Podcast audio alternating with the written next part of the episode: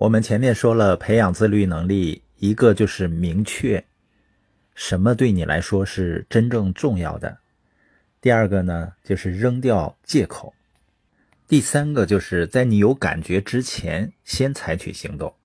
我听过很多成功人士的建议啊，他们基本上是这样的：说你要做你擅长的事情，你要找到你喜欢、热爱的事情去做。我在我的领域呢是取得了一些成绩。但我仔细回想，我之前去开始我的创业过程，首先它不是我擅长的，因为我做的是一个需要跟人高度交流的生意。另外呢，它也不是我喜欢的，但是结果是我想要的。我喜欢自由，喜欢拥有被动收入，然后呢，我的时间，我的生活就完全由我自己安排和掌控。如果我一开始就找我喜欢做的事情的话，或者我擅长做的事情，我发现我最擅长的事情跟很多人是一样的，就是找借口。而建立团队呢，一开始对于我来说既不喜欢也不擅长，我是硬着头皮去做的。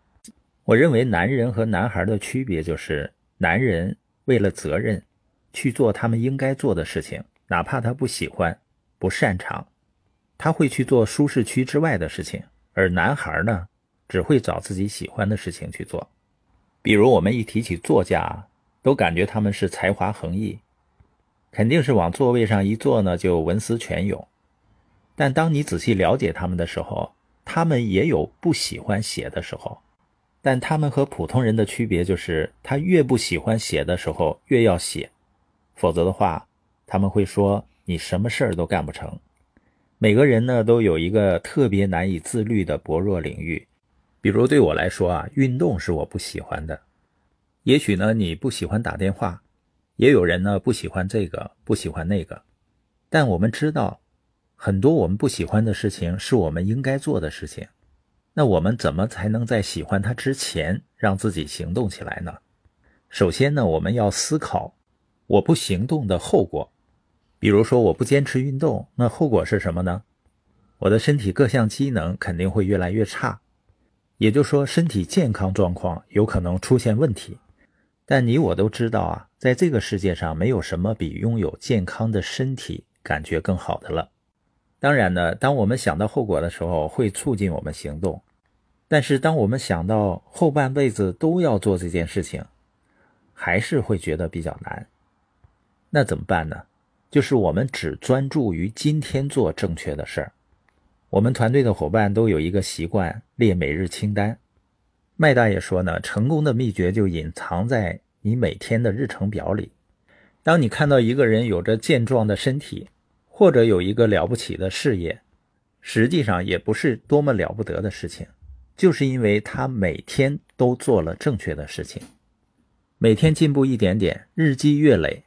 关于找到感觉之前就采取行动的第三点呢？要想办法找到一个有他律的氛围，因为当我们谈到自律的时候啊，就是我们自己要管着自己。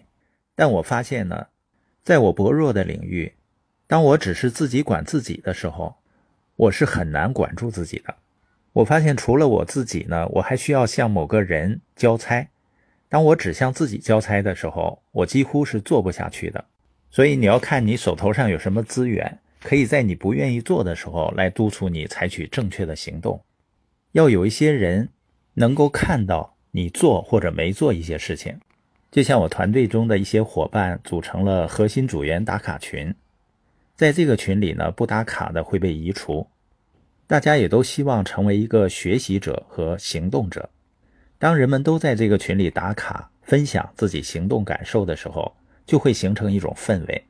每个人感觉呢？自己的行动不仅仅是向自己负责，而且呢，也在向他人负责。我发现，不管你的自律能力有多强，你都能够通过这种方法让自己变得更加自律。